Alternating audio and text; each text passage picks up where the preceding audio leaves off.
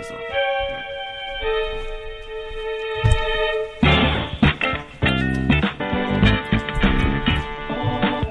Welcome to the Good Intention Show, coming to you live on the UI Radio Network.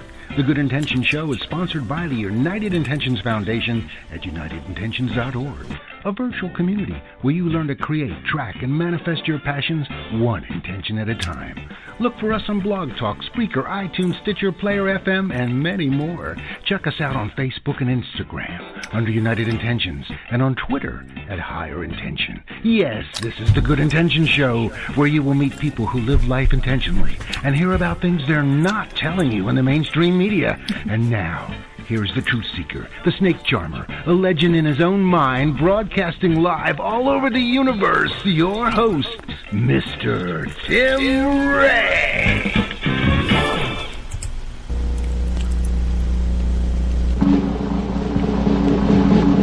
Surprise, surprise. Very tough. Yeah. What is it good for?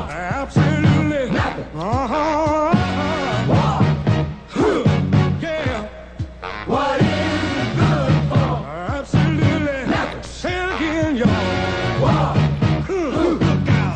You know, but it is so stupid and war. And I think once people really finally unplug from the mainstream media and listening to all the propaganda out there and thinking, and you realize that everything we're learning in our history books and in our education system about the glorification of war and soldiers and protection and all that, and you realize that it's not true. It's just a handful of people out there in the world creating these wars, have been from almost the beginning of time, and manipulating and selling us the good of sales that why we're going in, you know, and you know it's admirable in a sense, but it's not the truth.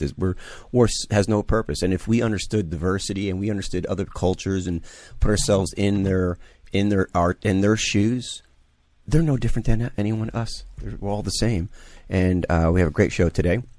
We have our guest who's going to be talking about diversity and the importance of it, and how far do we go with it, and what does it mean to us. So we're looking forward to getting into that, and I really think diversity is our answer to getting rid of war, and of course a couple of those key people up on top, you know. But we have so much going on, Jennifer. I don't know where to begin. Where do we start? I mean, I don't feel like, Jesse, the last couple of weeks, and Jen, that it's just been wow.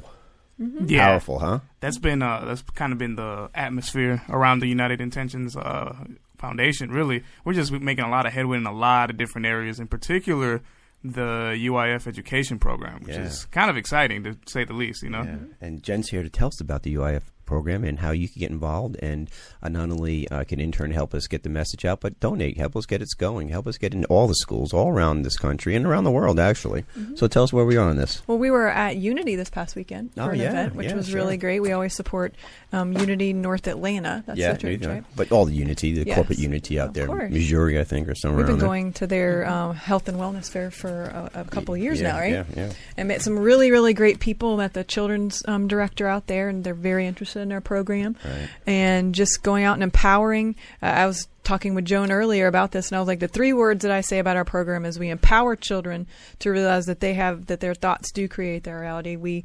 and not only empower, but we show them a way to keep accountable, and like giving them a way to track them and show them with action steps how they can come about, and then give them resiliency and how they can apply everything that we teach them in our program in every part of life. And we look at the whole child, not just who they are in school, but who they are everywhere in life. And that's that social-emotional learning, SEL, right? SEL learning. And it's what's needed, because, you know, we're not getting taught this, and we need to. We need to learn how our thoughts create a reality when we're just first grade.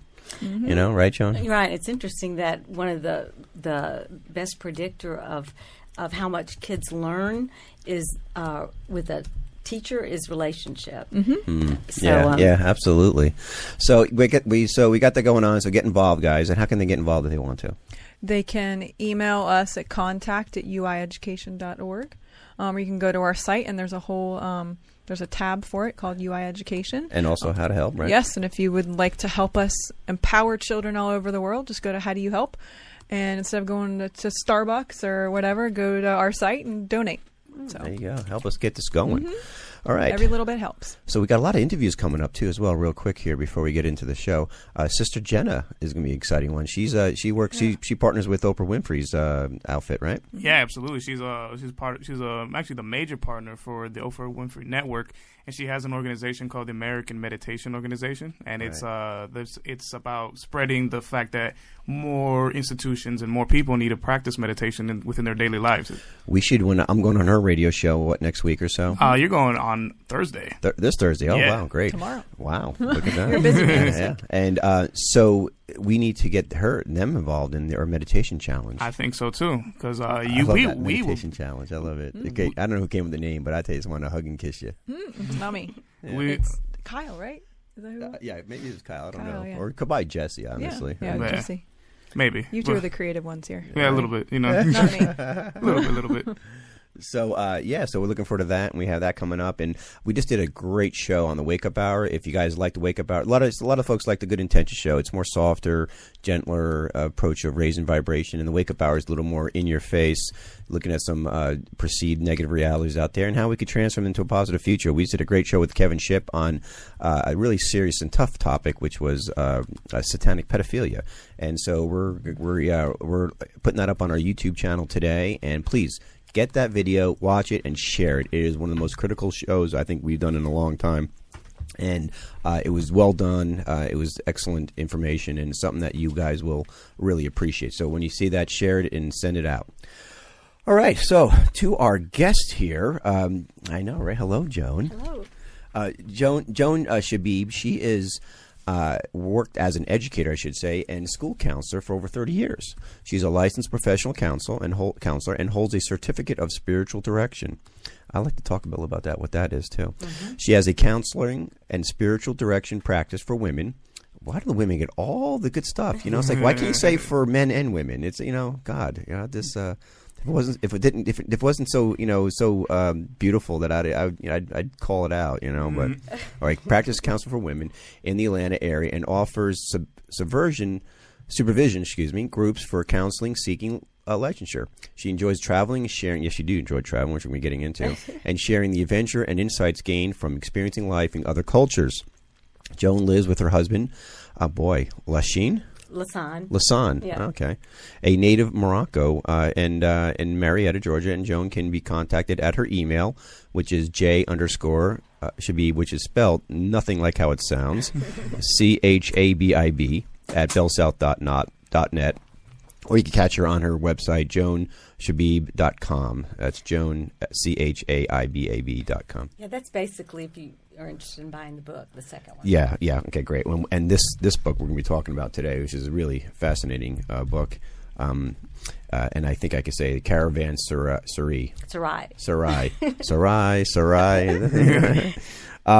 So, welcome. Thank you.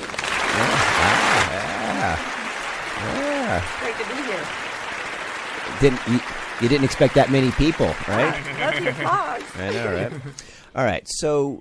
You know Carol O'Connor. She comes on our show regularly, and you guys spend a lot of time doing your counseling and sharing and caring with each other. And she's just a wonderful soul, isn't she? Yes, she is. I know, right? And I think that way. There you go. And I think she knows talent when she sees it.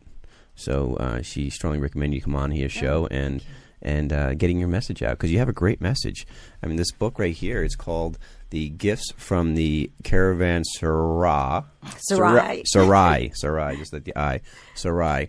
And Caravanserai, what's there has to be a story behind that, because that is, I never even heard that word before, but it sounds like a fun word. Kind of an exotic word. Yeah, I know, yeah. Well, Caravanserais were like hotels that were along the ancient trade routes, for caravans that were going from the Far East to Turkey. And so all of these different cultures would come together in these caravanserais, and I kind of talk about that in the book, that they may sit around the campfire and exchange ideas and language, culture, songs, music. And so in a way it was a method of cultures being passed to different parts of the world. And you can still travel and see some of the remnants of these ancient caravanserais. So I kind of saw the book as a as a sort of a metaphor for that. Sure, and that's where people really do their most creative communication, is that type of environment, right? Right, that exchange, that casual kind of interested exchange and conversation. And sharing, and stories. It was, especially back in the day, it was all parables and stories people would pull up. And I was before the iPhone, I'd say, right? And it's great. And it's bridging cultures through universal values. It's an easy, simple book to read. It's great to pick up and kind of pull things together for you in reference to diversity and how the cultures really are not that different. I mean, but you know about war, don't you think? Is that people would just put themselves in other people's shoes and stop beating to this drum of whatever this delusion that these power brokers create for us to send our children to die and be traumatized and to kill other human beings. It's kind of crazy insanity when you think about just the concept of war, right? Yeah.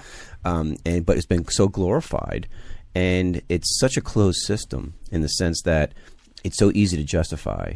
And I wasn't always this way. Trust me, I was caught into a soldier's life. I loved the soldier, and I still do. I respect the soldiers completely. And there's a time when you have to defend yourself. Well, it's just a lot of the big picture wars, and I'm sure there's other wars that are a little more legitimate, if that's even the right word. But they come about, and we just say, oh, we're going to kill another human being who really could just be just like you, just like me, just like our kids, right? Right, and that's one thing that I've really benefited from traveling, is that I always wanted to take myself out of my comfort zone. I don't want to go travel somewhere that's just like where I came from. Yeah. And, you go to another culture, and they're very interested in you. And there's, of course you're going to have... Not to eat you, but, I mean, interested to talk to you. They want to talk to you. They want to... I remember when I was in Morocco, we were on a train, and my girlfriend that I'd met traveling, we were traveling together. We met this one young man, and he wanted an American name, and he gave us Arabic names. And then when we got to the town, he invited us to his sister's home in this old Medina. And so we sat around, and it was just spontaneous, but he was so open and welcoming to two people that he didn't know except for a conversation on the train. And I found that all the time when I was traveling. And it really added a new dimension to your travel, that you put yourself in an environment where you actually did see how other people live. But don't you think a lot of it has to do also with your mindset? Because I could put another person on that train with you who perhaps travels every day different places for whatever reason. And I don't know, open and close, that person could be more of a closed system and not caring to engage and look around. I mean, we can't even look up in the sky anymore, I mean, because we're just so focused on whatever we're focused on in front of our faces. It's some of the folks who have this opportunity for this lush diversity of what's going on around them in a new place never been in, and if they're not in the mindset where they want to engage in that, they lose so much, right? They do. And it was funny because I was traveling with somebody who never did that. And we laughed about it. She said, if I was traveling, I would just go somewhere, then go to my hotel room. But she was with me. And so we ended up talking. And it just really, to other people in another culture and going places with them, within reason. And it just created a totally different experience for both of us, but especially for her too. Right. Well, and so what do you do? Is it just your natural bubbly instinct just to, when you get on a train or you're at a Caravanserai environment, do you just outside engage because you have such a sense of curiosity? Or is it that you have to push yourself to do that? Well, I don't think I really pushed. Move you a little closer here.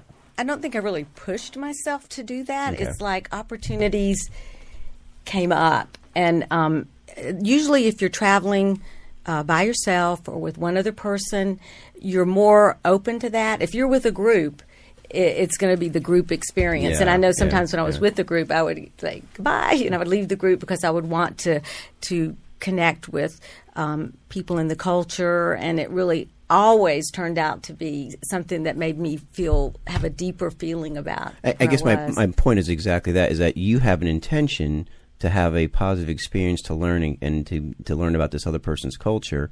Your intention is there. where you're not closed off, you want to engage in that, and that intention helps you create that experience, right? I go kind of for that purpose. Yeah, with that intention. That's like your intended purpose. Some people go, just to get to point A to point B, and you go really just to be able to lose yourself in another culture and totally try to understand their sense of how they live, right? Right, and you have your moments when you go, okay, I've got to take a break, it really changes your whole sense of travel when you do that. Well, it sounds like you come from a great space, and that's wonderful. So, have you gone on? Well, first, tell us some of the travels you've gone on, Joan, and where some of the places you've been to. My first big trip, I went to India and stayed in an ashram for.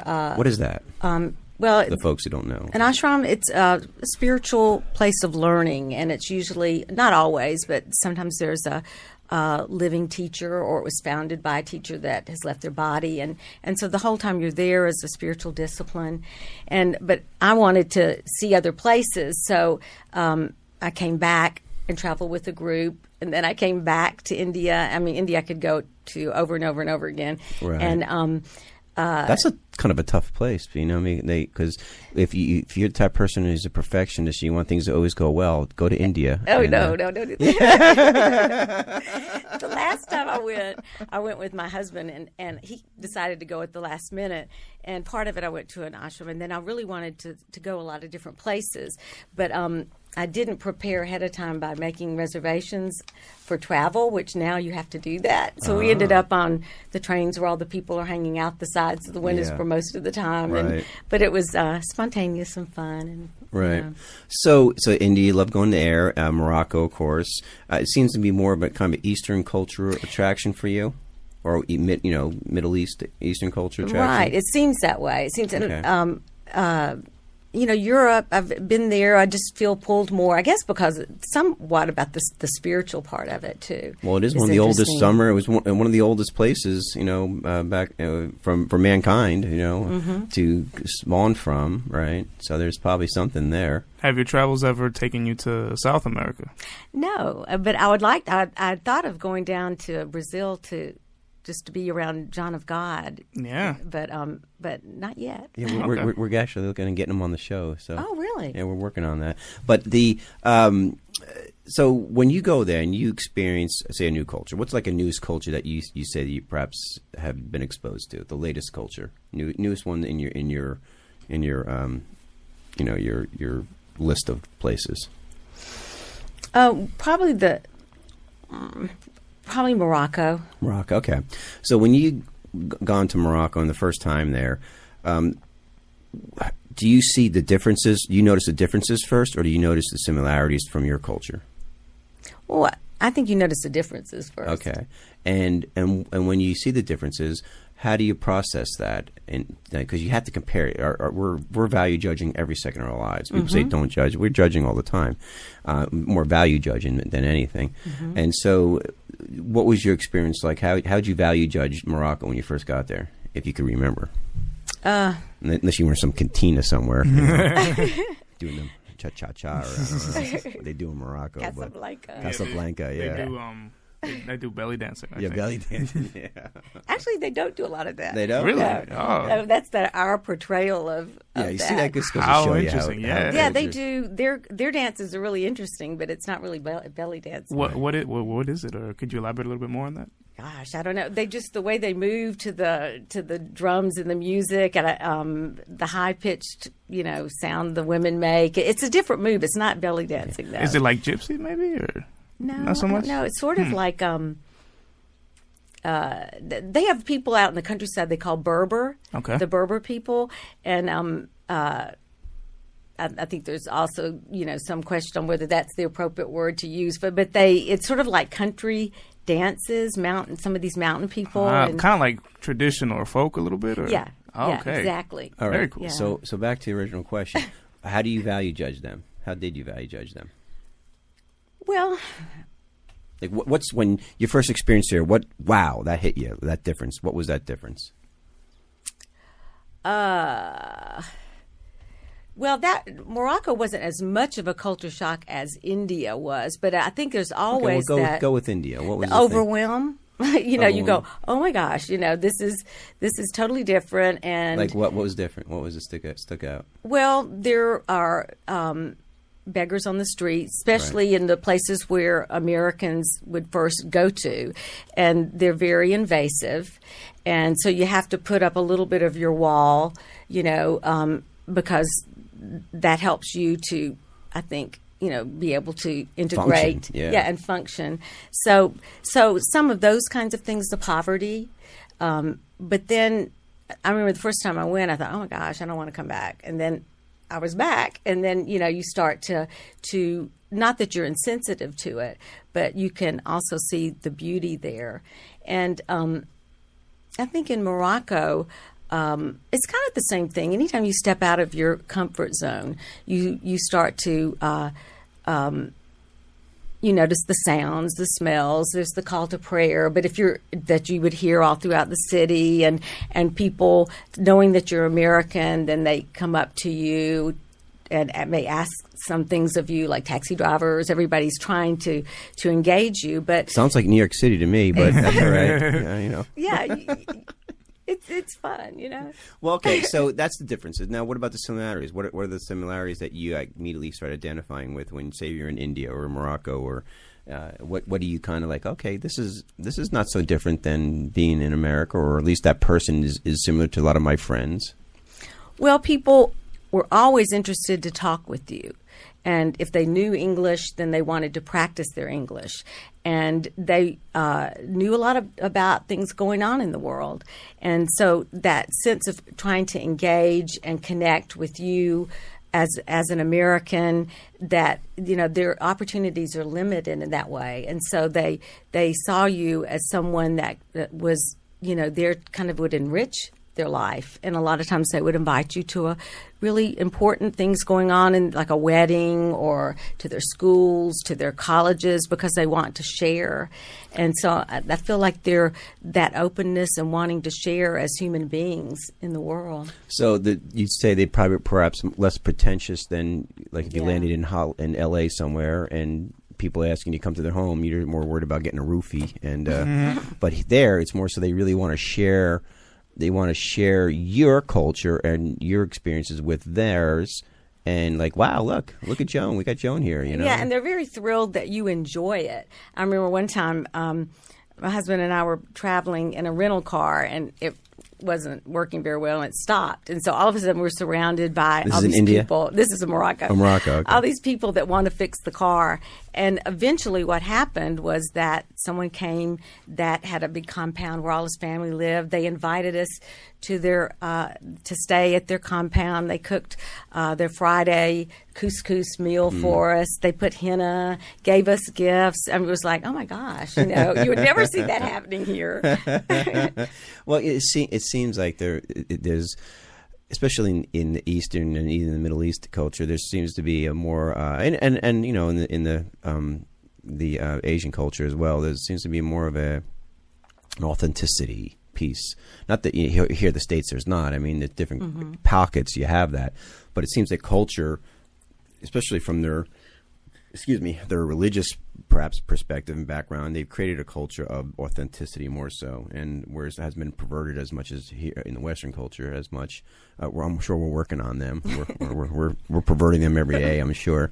But it seems that there's more that once you get past that shock of, wow, you know, first world, second world, third world experience, you're able to then engage, and you realize, oh, you know what? They're all kind of just the same. They want to have love. They want to have friendship. They want, you know, they want to survive. They want to make money, of course. But is money as important to them there as it is here, from our perspective, Western culture perspective? Well, I guess the way they, it's important, because, you know, a lot of young people there don't have jobs, and so they want opportunities just like all of us do. I think that one thing I learned when I went to some of these places was I could come home. I don't have to have this. I mean, a lot of things that we think we have to have, that you can live much simpler, and it's not necessary as we might think it would be. So the identification of outside materialism is a little less, and that might just be who I encountered, you know. Yeah, yeah. But I would definitely say we were a lot more materialistic than you go to some of those cultures. Right. Well, a lot of times when you climb the socioeconomical ladder, whether in any country, you'll find more people the higher up on the ladder, right, monetarily, the more identified they are with the outside things, yeah, you know, and it seems maybe in the Western culture, even on the lower ladders of that climb, people are more attached to those identification things. I'm wishing they had this, so, you know, yeah, I want to be Katy Perry, you know, I want to be so and so. All right, so you had these journeys, you traveled around to different places, and you lose yourself, or not lose yourself, but you engage yourself in these local cultures, and you truly enjoy learning about these other cultures. So how that has transformed you as Joan Chaibab to where you used to be and where you are now? How are you a much better person, but how are you a more enlightened person because of these experiences? I mean, couldn't you got this experience from watching TV? And watching Gandhi on television? That was a great movie, by the way. I like Gandhi, yeah. I know, yeah. No, great movie. One of my favorites. You know, if I was looking back on my life, or I am looking back on my life, I would just see that was a key element of who I am now, is all of those experiences. And I didn't grow up with a lot of diversity and no parents that traveled or anything, but there was something sort of innate in me. The old Archie Bunker lifestyle, you know? No, not that. I love O'Connor. What is his name? Carol O'Connor. Connor, yeah. So, no relation to Carol O'Connor. So I don't know. It's sort of like it's kind of helped to fill me out as a person in a way that I value that part of myself. So what are the values that you you've learned and incorporated into your life? Because, and we'll talk about the universal values, because you mentioned that's what your book title subtitle on that is. You know, is bridging these cultures through universal values. But what are some of the values that you hold dear and near now that you've had this diversified experiences in your life? Well, one value I have always felt, and this is part of my growing up, is that spirituality, you know, is an important part of your life. And traveling in different cultures, even though it was a different religion and maybe a practice that that didn't seem like, maybe I couldn't grasp it or really understand it. Yeah, I could see what was behind it, why they did it, you know, what it brought to their life, and so it helped me to value all different paths of religions and spirituality, and kind of try to take it deeper. So you're kind of a spiritual junkie, huh? Yeah. Well, we can take our first break. When we get back from our first break, let's talk a little about some more values that you think you incorporate in your personality, that you're more of a broader-minded, you know, spiritual thinker. I mean, maybe things that you take with you and that you may want to share with folks, too, as well, not only today but also in your book as well. Okay. We'll be right back with Joan Chaibab. Hello, I'm Tim Ray, founder of the United Intentions Foundation, and I'd like to share a cool way how you can teach your children the gift of giving. My dear friends Brent and Jen Pollard are having a birthday party this Sunday, May 7th, at their home. And, well, why don't I just be quiet and let Jen and her kids tell you about the idea. So it's Jack's 6th birthday this Sunday. Say hi, Jack. Instead of parents bringing birthday presents, we are asking them to donate money to one of Jack's favorite foundations he and me as a family support. This year, it's the Alpharetta Public Safety Foundation. And guess what, Emma? What? They help the local police and fire department all the time. I think this is just amazing and a great learning moment for my children about generosity and the importance of giving back to the community. Absolutely. And I'll tell you, if you want to learn more about this or get involved, you can contact Brent and Jennifer at hotmail.com. That's Brent and Jennifer at hotmail.com. Or if you'd like to donate directly to the foundation, go to the website and type in apsfoundation.org, apsfoundation.org, and see how you can personally donate to the foundation. And spread the word on this cool idea of how giving back to your community is so important.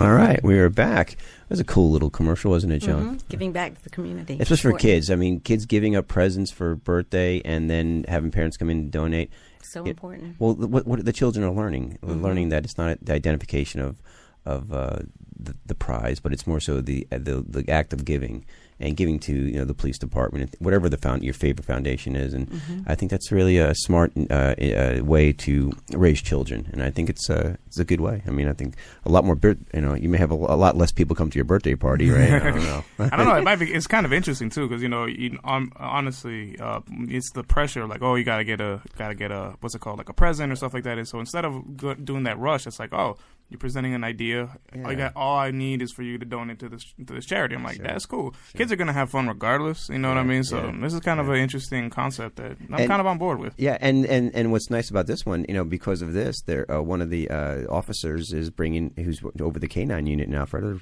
is bringing one of his K-9 dogs to the birthday party. Yeah, so a very special one too. Yeah, it's a very special one. And but the point is, the kids now have, they'd rather have this moment with this K-9 dog than this, you know, $5 present that they're going to play with for like 2 minutes and then, you know, throw it away. Forget about it. They'll have that memory for the rest of their life. Right. And you'd be surprised, you know, kids, how many kids would enjoy that. I have a great niece that every birthday she has, she does something like that, and there's never a problem with kids that come. You know?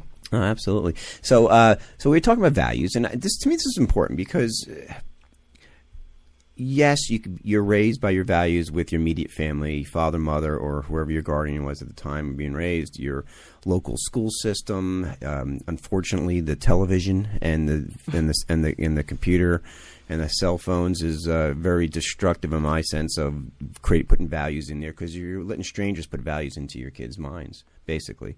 And I'm telling you what, their values is easy to pick apart. But to have the experience to meet a whole nother culture. Like, my son went to China last year, and he's going to China again this year.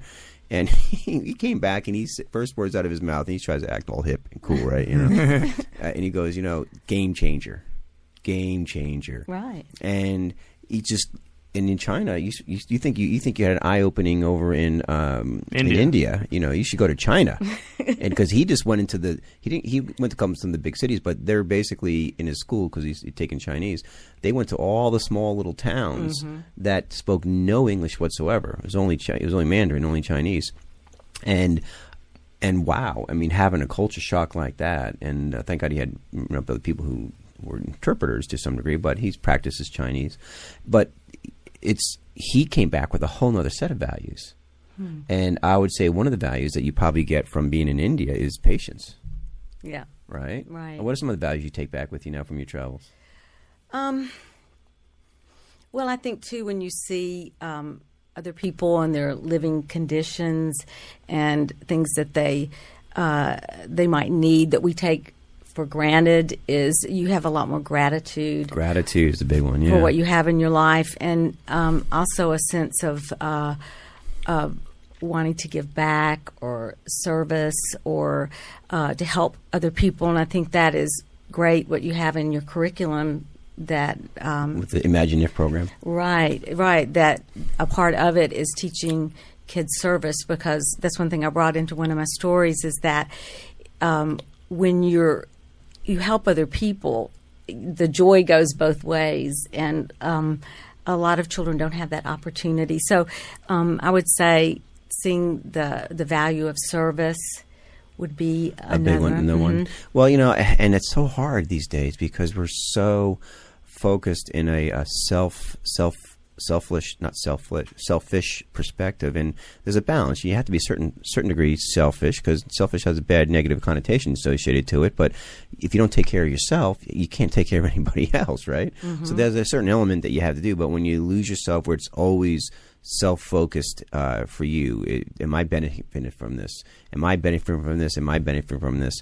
Then you lose that sense of service and gratitude, because it's hard. That and I got to get mine. I got to get paid. I got, you know, whatever the latest buzzword they're saying out there in the media is to get, you know, and it's you have to act cool, like, you know, I got to get paid. You know, it's like, no, man, you got to learn how to live, interact, love, and share. You know, and that's part of what you really should be making hip. You know, but part of that, to me, for when you go on these experiences, you take that back, and then you share that with other people and what you do. Why don't you tell us a little bit how you do that? I mean, of course, in your book as well, but how do you transfer that knowledge and wealth of knowledge that you learned from other cultures? Well, when I was in the school system, I did it a lot through teaching and classroom guidance.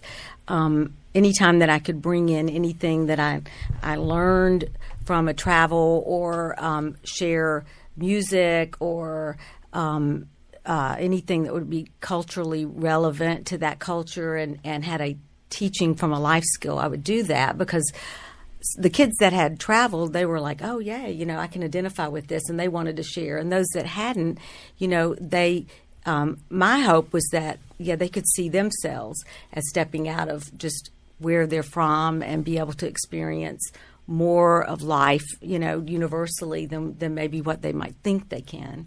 So that just as a teaching aspect. Nah, I think that's great. In fact, you do some teaching aspects in here. Why don't you talk a little bit about the book in reference to, like, one thing that I was checking out was the story of Gopal. Mm-hmm. Is it Gopal? Gopal. Gopal.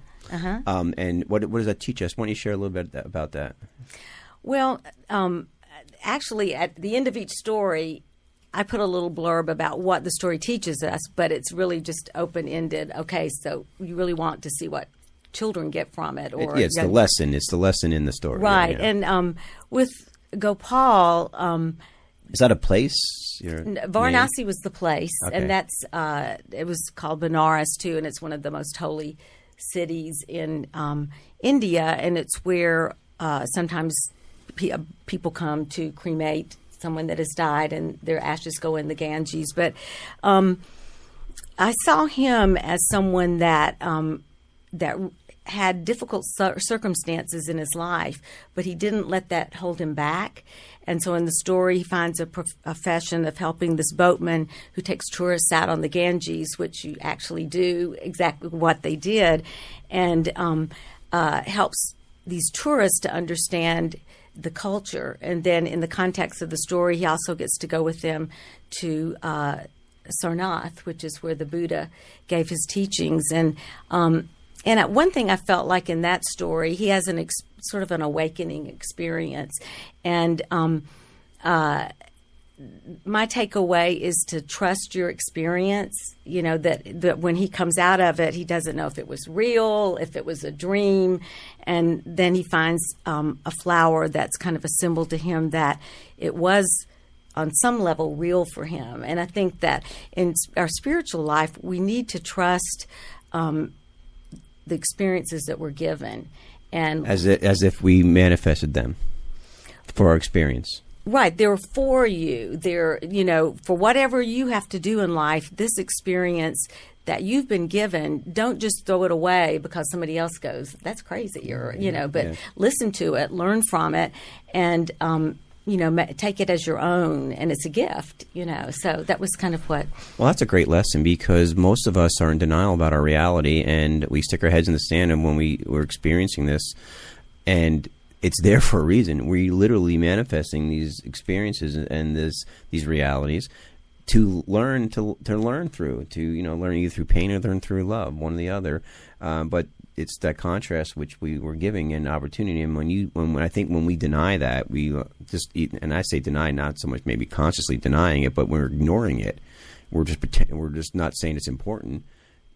God, what lessons are we losing there? And a lot of it's like just trusting yourself too. Yeah, you know, something happens, or you experience something, or maybe someone's in meditation and they get an intuition or a thought or a feeling, or and then not trusting that, like, you know, being afraid to trust that. So I think that any kind of social emotional growth, when you're working with adults and children, like being able to trust what you are thinking and feeling inside, or at least sit with it for a little while and see how it might be relevant for you. No, yeah, sure. I mean, I totally get that, and I think part of that, like, we try to share, like, in our culture here in the Western states in the Western hemisphere, let's say, you know, and you know, it's different down south as well, you know. It is, yeah. But Although I think they're being more converted to Western style, you know, chasing the dragon. Yeah, we could definitely get into that. But, just a little tidbit, Joan. I'm actually from Honduras. Oh, okay. That's what you asked me about, South America. Exactly. Via the Bronx, but I mean. According to Tim, yeah. Apparently, I'm in another life, I was from New York. You sure sound like one, doesn't he? Anyway, so... With the values, and we share that, and I think it's very important to our kids. It just seems like the technology and perhaps the television, the media doesn't seem as controlled in some of these other countries. Doesn't seem as important to them as it is. Like you literally, there's people here. I mean, who was I talking to about this? Said they were measuring this one girl, one of the relatives. Every 40 seconds, she picked up her phone or had her phone or whatever, and she in the middle of her conversation. And within no more than 40 seconds, she'd pick up her phone, look at it, and put it down. And almost it's an unconscious drive. It's such an addiction that I almost say it's worse than drugs at some level. You know, I mean, pharmaceutical drugs are worse than legal drugs are worse than illegal drugs these days. You know, and I just it's amazing how that culture of technology has just taken our focus from our intrinsic values of what we consider important in communication with someone and the value lessons we learn to a level that is just immediate distraction, because they're looking at this, I don't say stupid things online, but they're looking at things that they're taking them out of this present moment with you know, and they can't be present with you. And I'll tell you what, I find myself in that trap as well. I mean, I'm no different. I'm more conscious of it, and I'm trying to work through it, but my God, most people are just completely unconscious about that. Right. And what? How can they appreciate that reality, that lesson, their experience they're in, if they're not present in the moment? They're lost through this matrix. That, you know, and we're all guilty of it. I am too. Yeah. But we're gonna start fining people on their phones. You know? But you've been fined. It's interesting. I have a supervision group in St. Simons, and a lot of the counselors there are teaching mindfulness in the schools, and that's a nice word to say, meditation, because you can't say meditation or yoga in schools these days, because they're so closed system. They don't want people to think, well, you know.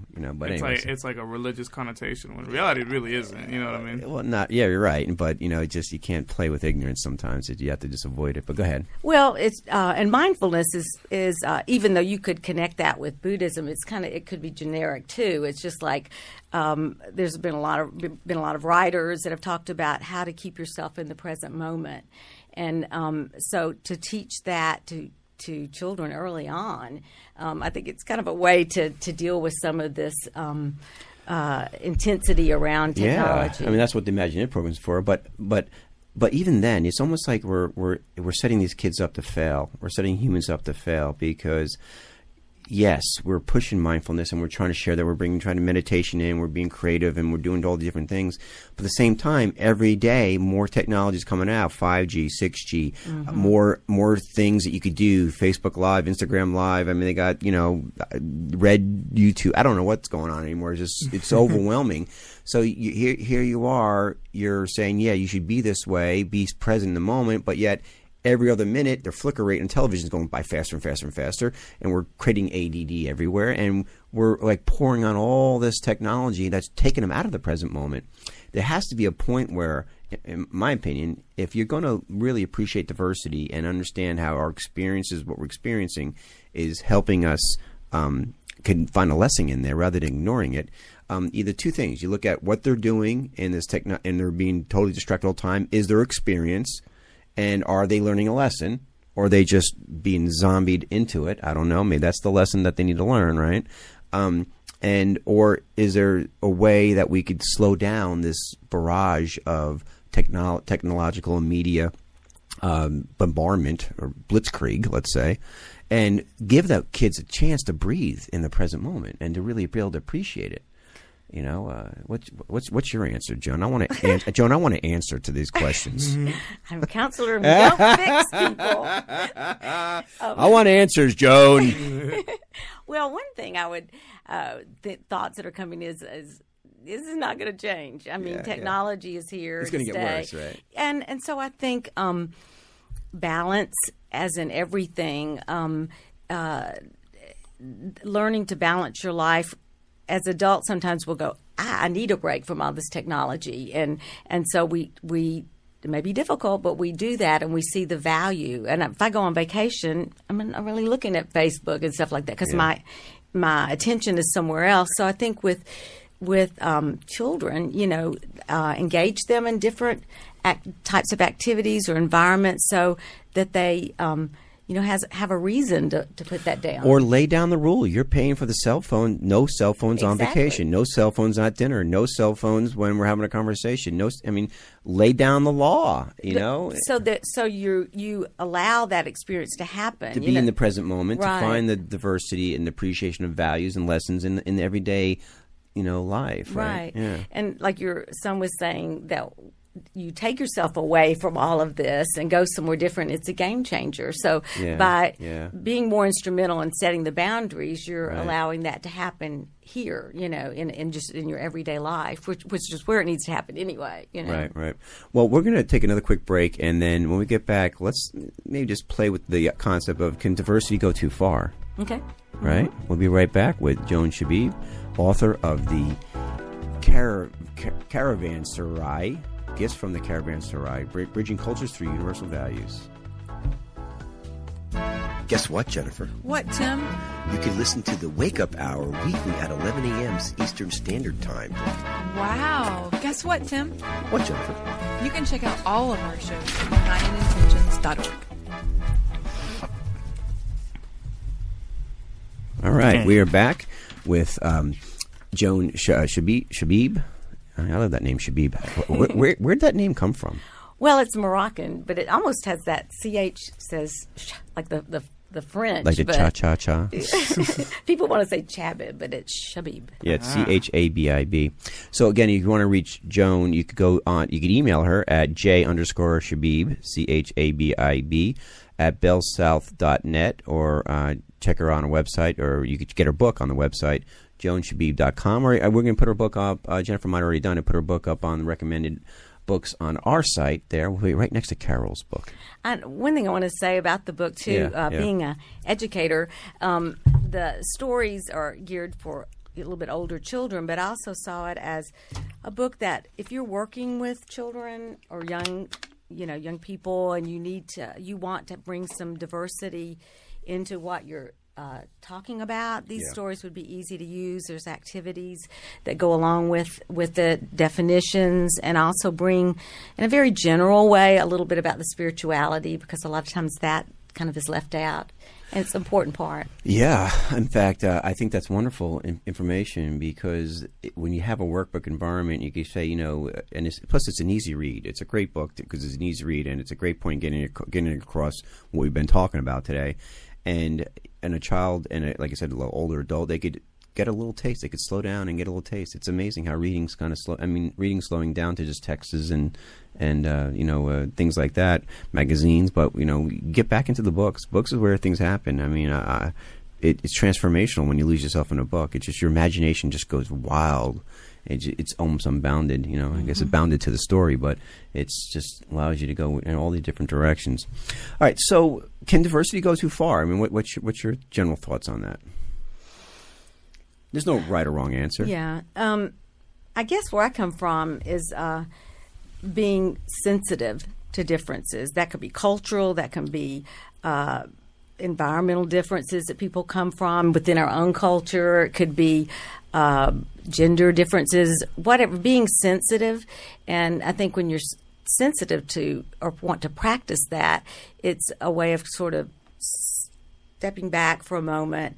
And when you hear what someone says, instead of pouncing off on it if you don't agree with it, but just try to, and get a feel. Put yourself in their shoes. Exactly, yeah. So what would you distinguish the difference between being tolerant and being sensitive? I mean, is there a difference for you? Well, sensitive seems like something that comes from the inside, and tolerant is something we're kind of imposing on ourselves because we know this is good to do, which is good to practice tolerance. But hopefully when you practice tolerance, it leads you to a little bit more sensitivity, so you don't feel like, okay, I'm going to be tolerant of this. Well, example, what if you see somebody, say you're against abortion, all right, and you friend or somebody's talking to you and they're wanting to go to a clinic, whatever, and you practice tolerance there. And but what if it's like fundamentally against something that you value very important, or say war? You know, that war may be a bit more of a less of a trap of an example. You know, going to war, and you say you're really not. You know, you're more of a pacifist, and but this person is going to war. How do you practice tolerance there? Or do you just acknowledge that? Do you say, hey, you know, you do what you want. I disagree, blah, blah, blah. But when you're tolerant, sometimes you have to, just the word alone, you have to put a lid on your feelings because you don't want to be upsetting somebody else. But then when you put your lid on the feelings and upsetting someone else, the other person, you know, because, you know, could be upsetting you for not being able to share what you think. So, I mean, it's almost like a chicken or the egg. But how do you distinguish between that tolerance and do you feel it always is a good thing all the time, no matter what? Well, I don't say any, you don't use always, you know, never, always. Yeah, of course, yeah.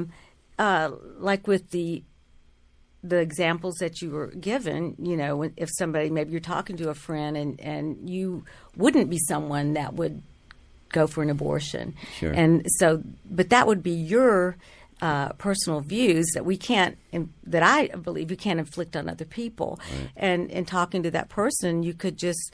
or say domestic abuse. You're watching it happen. Should you be tolerant of that? Domestic abuse? Yeah, I'm saying something more directly. Something like, you know, or we had a show on satanic pedophilia. I mean, where does the point of being tolerant is in your holding back your thoughts come a point where maybe you should not be tolerant? Maybe you should not tolerate that. Maybe you should not acquiesce to whatever this person's wanting. So I guess my point is that there probably is a limit, and tolerance is not, maybe it's been played up in our politically correct world, is that tolerance is everything.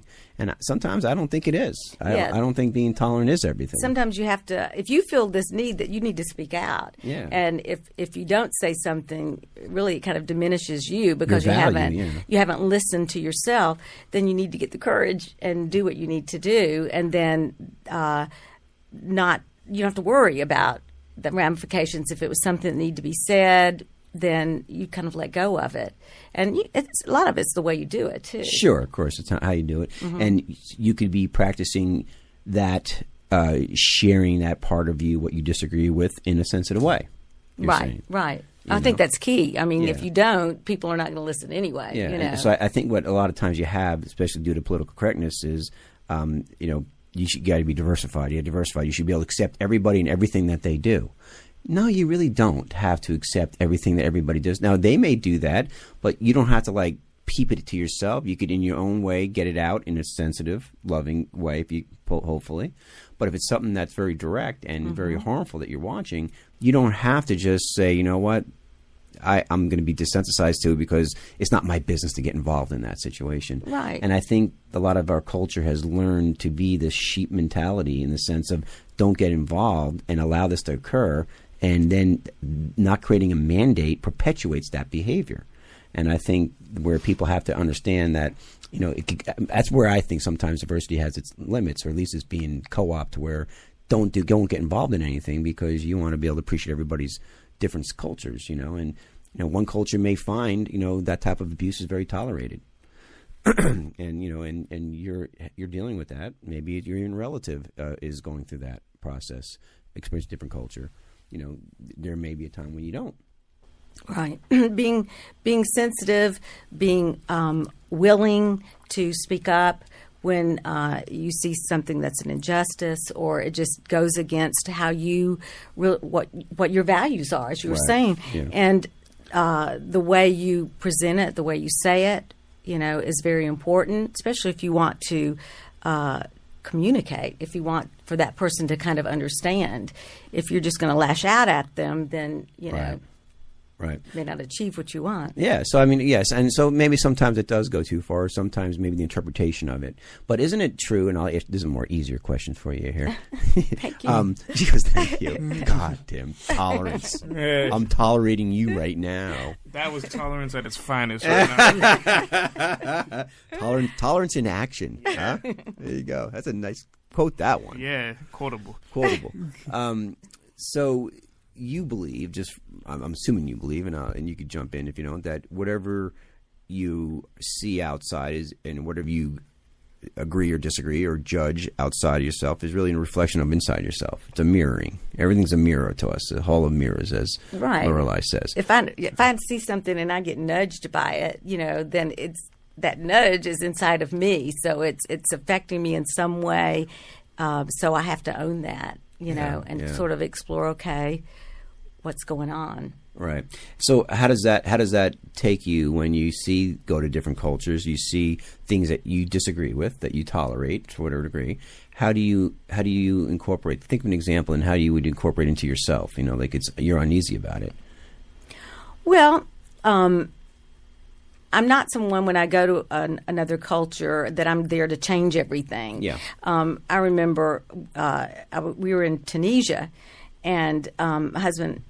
At the time now, we were talking about children and abusive parents, and he was going on and on about, oh, that doesn't happen in this culture. Then right in front of us, this car stopped, and the guy kicked the child out of the car, and it was just right in front of us. And I thought, okay, there you go.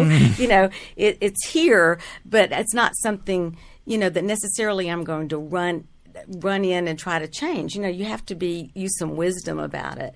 And because you probably cause more problems than help at that point. Right, right. You know, you can't just push your agenda on everyone, but that you see someone not doing, handling something the way you think it should be handled. But I think you also need to have the courage to speak up when you feel like it's the right time, because if you're not, then you're kind of just allowing these situations to continue. And maybe you can, if you say you're in a restroom when someone's getting aggressive with their child or something, maybe you can offer some help or just say, well, let me help you with that. So you kind of soften maybe the frustration that parent's feeling instead of, you know, saying, I'm going to call DFAC or something like that, you know. Yeah, exactly. Or, you know, get involved in the actual story and understanding it, and rather than just going through the protocols of, you know, send them to jail, you know, and who cares. So we're going to be coming to a close here shortly, but tell me about, I know you've done a lot of traveling and you've done the cultural travel, and you understand the sense of diversity, how important it is to put yourself in other people's shoes. And also when the right learning moment, you're saying, is to, if something that you disagree with or your values are tested, to find the right learning moment to get your point across to that person or persons, whatever it may be. But do you ever find yourself in another culture where you really don't want to be there? Or do you always find the good in all? Well, I've been trying to think if I didn't want to be there. I've been in situations like, you know, I'm engaging with people in conversation, and then I get to a point that it's like, I don't want to be rude, but I want my own space. And that's one thing that we're used to here in our culture is our own individual space. We value that. And in other cultures, it's not necessarily like that. Yeah, you have a room with 10 people. Right. You have so many extended family. And so there would be a point that I might say, you know, I remember we were... My American butt's spoiled. I need some time alone. Yeah, I help. But most of the time, you know, if you give yourself that space, then you have that balance of alone time and then connecting. Well, I'll tell you what, it's a great, diversity is so important, and I wish I had more time to talk about it. And I think your book really kind of gets a point across. What's the take home for someone to get your book, and why? What would be the take home you want to tell them why it's important to read this? What would they take home with them? I think my thought behind writing it was, first, I enjoyed it because I wanted to share what I enjoyed about other cultures, but it is really just to plant a seed. If you're reading it as a young person or as an adult, sharing the story with the activities is to plant a seed of openness so that a person sees why that person is using a mala, or why that person has a prayer rug, or the call to prayer in a country doesn't have to be something weird. It could be something that helps you to take a breath, and it's a way of remembering God, or just to see some of the things they're doing in a way that you can understand it and find meaning. And I think kids are open to that, and if they have it, they experience it in a more neutral way. Yeah. I think that helps to bridge those cultures, and they don't have to think of it as strange or be fearful about it. Stranger danger. No, it's wonderful. And Joan, thank you so much for coming on the show. And having spiritual educators like yourself out there is a godsend, and we're so blessed to have people such as yourself getting the message out, sharing other cultures, and then sharing that with our culture. And I just think it's wonderful. Thank you. Enjoyed it. Thank you. We'll have you back, and we'll talk some more. Okay. All right. Thank you, guys. Well, we got a lot coming up. Today is what, Wednesday? Yep. Happy Hump Day. Hey. Thursday, we got some interviews, and then Friday, I think Susan's coming back. We're talking about getting your spiritual experience on. Oh, yeah. It's going to be a good one. Yeah, it's going to be a good one. She's had some spiritual experiences. So check it out Friday, 11 o'clock, and we'll see you there. Check us out on Spreaker now. We're on Spreaker and Blog Talk as well, iHeartRadio, and everyone else. Yeah. All right. We'll see you guys then. Take care.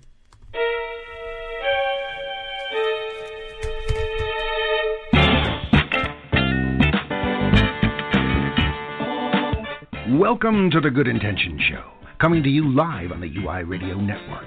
The Good Intention Show is sponsored by the United Intentions Foundation at unitedintentions.org, a virtual community where you learn to create, track, and manifest your passions one intention at a time. Look for us on Blog Talk, Spreaker, iTunes, Stitcher, Player FM, and many more. Check us out on Facebook and Instagram under United Intentions and on Twitter at Higher Intention. Yes, this is The Good Intention Show, where you will meet people who live life intentionally and hear about things they're not telling you in the mainstream media. And now, here's the truth seeker, the snake charmer, a legend in his own mind, broadcasting live all over the universe, your host, Mr. Tim Ray.